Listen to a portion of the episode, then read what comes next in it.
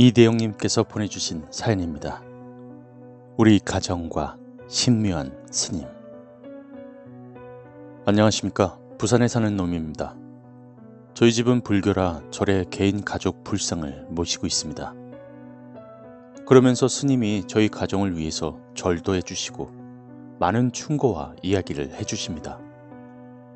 그와 관련된 이야기들을 풀어보겠습니다. 첫 번째, 제가 조산, 즉 칠삭둥이로 태어나 걱정이 많던 아버지께선 제가 태어나고 얼마 안 되어 저의 건강을 빌러 절에 스님을 만나러 가셨습니다. 그런데 대뜸 스님께서 저를 보시곤 음, 아이가 어릴 때 뜨거운 것을 조심해야겠습니다. 라는 이야기를 스치듯 하시고 지나갔습니다.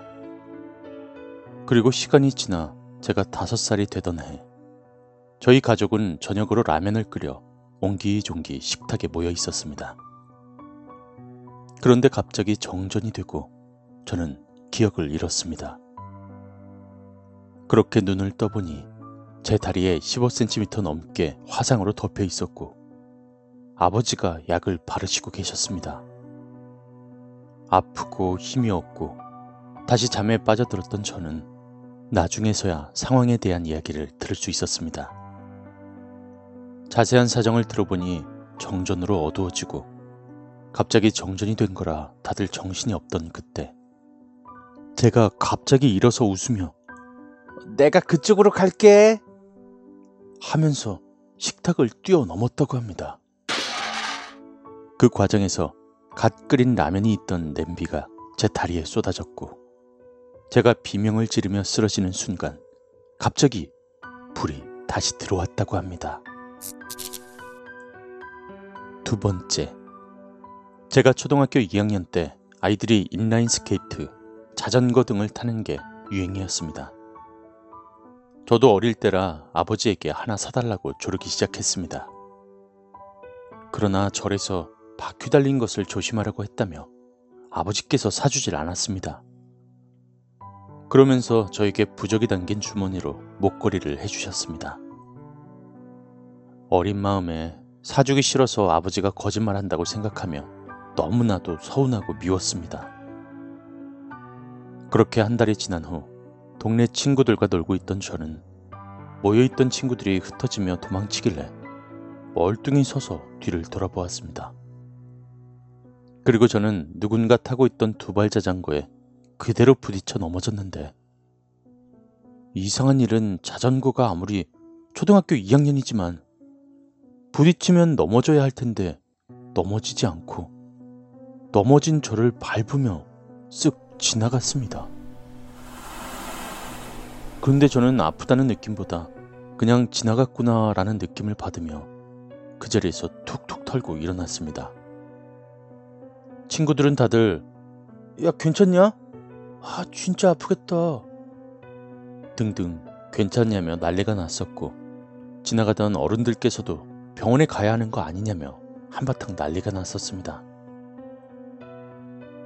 그렇게 동네 어른의 연락을 받고 오신 아버지께서 어, 자전거 몰던 사람은 어디 갔습니까?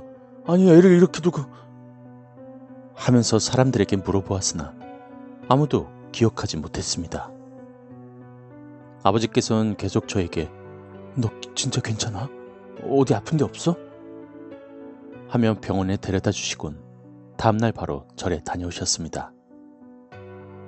그러면서 이제는 너 이제 괜찮겠다. 이때까지 못 사줘서 미안하다. 하면서 저에게 주신 부적을 다시 가져가 태우시고 그 다음날 저에게 인라인 스케이트를 사주셨습니다.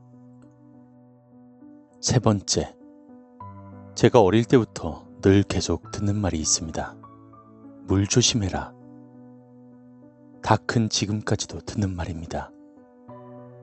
물가 근처라 하면 쫄쫄 흐르는 시냇가를 가더라도 조심하라고 합니다. 스님께서 전 항상 물을 조심하라고 했다면서요. 예전엔 믿지 않았지만 몇몇 사건으로 저는 늘 물가를 조심하고 멀리 가지 않습니다. 제가 어릴 때 시골 고모집에 놀러 간 적이 있었는데요. 저랑 비슷한 사촌들과 누나, 형들이 다 같이 놀고 있는 그때 저도 얕은 곳에서 들뜬 마음으로 놀고 있었습니다. 그런데 무언가가 갑자기 저를 잡아당기기 시작했습니다. 알 수 없는 강한 무언가에 끌려 저는 얕은 물에 앉아서 몸을 숙인 채로 숨도 쉬지 못하고 있었습니다. 점점 옥지에 오는 숨 쉬지 못하는 그 두려움에 정신이 어지러질할 때 사촌 형이 저를 발견하곤 번쩍 들어 올렸습니다. 그렇게 죽을 뻔한 위기를 탈출하며 엉엉 울었는데 다들 의아해하면서 어찌된 건지 물었습니다. 왜냐하면 그것은 얕아도 너무 얕아. 초등학교 저학년인 저에게 허리까지밖에 오지 않았던 그런 곳이었기 때문입니다. 그 때문에 한동안 머리 감는 것도 무서워 경기를 일으켰었죠. 그리고 또 다른 사건인데요. 저희 아버지께서 낚시를 정말 좋아하시고 음, 지금도 좋아하십니다. 이게 어느 정도였냐면 낚싯대 종류만 20여 가지가 넘었었고 200만 원이 넘는 일본제 전자 낚싯대를 가지고 계셨던 마니아 중에 마니아셨죠.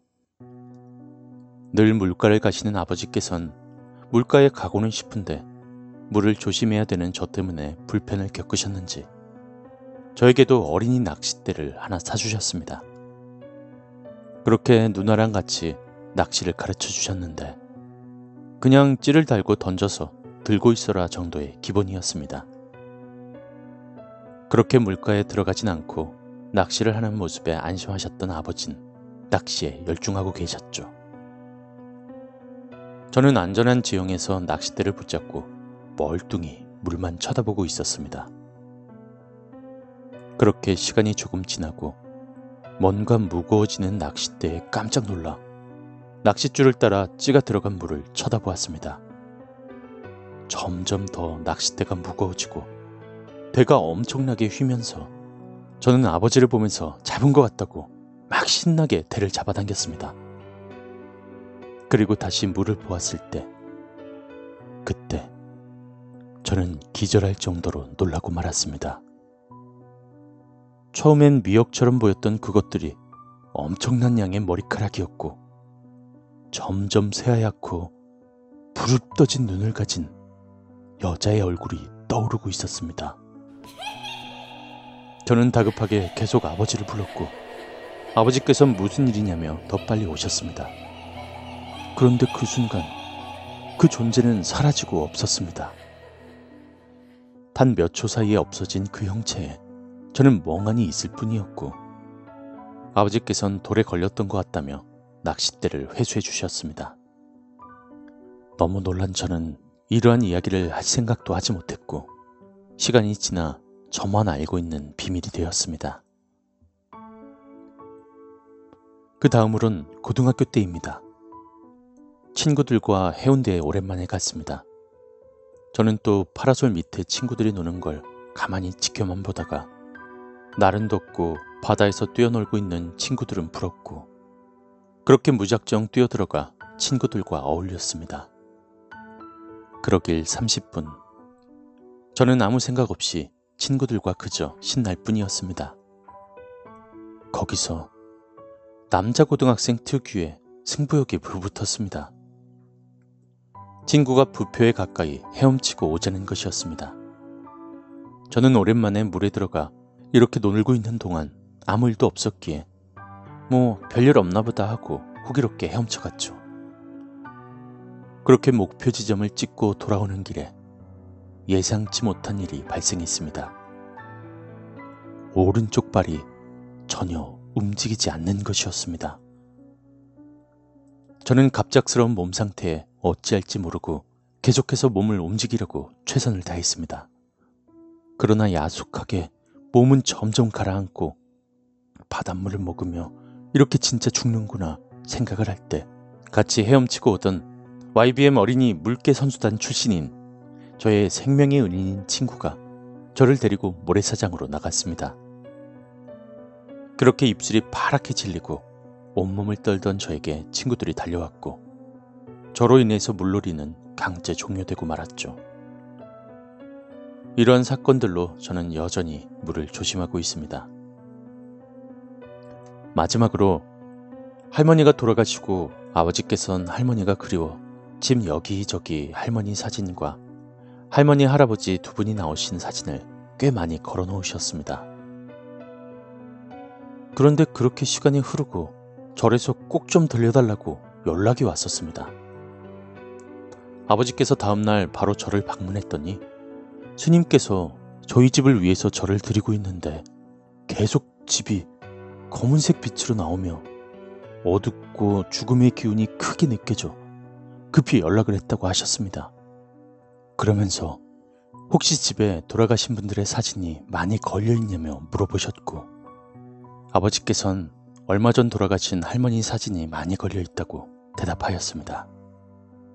스님께선 그리워하는 것은 마음으로 충분하다며 돌아가신 분의 사진이 너무 많으면 가정에 좋지 않다고 한 장 정도만 걸어두시고 나머진 전부 떼어두시라고 하여서 아버지께서 집에 오셔서 놀라시며 정리하던 일이 있었습니다. 좀 급하게 쓰다 보니 이야기가 많이 딱딱하네요. 다음엔 더욱 재미있는 사연으로 인사드리겠습니다.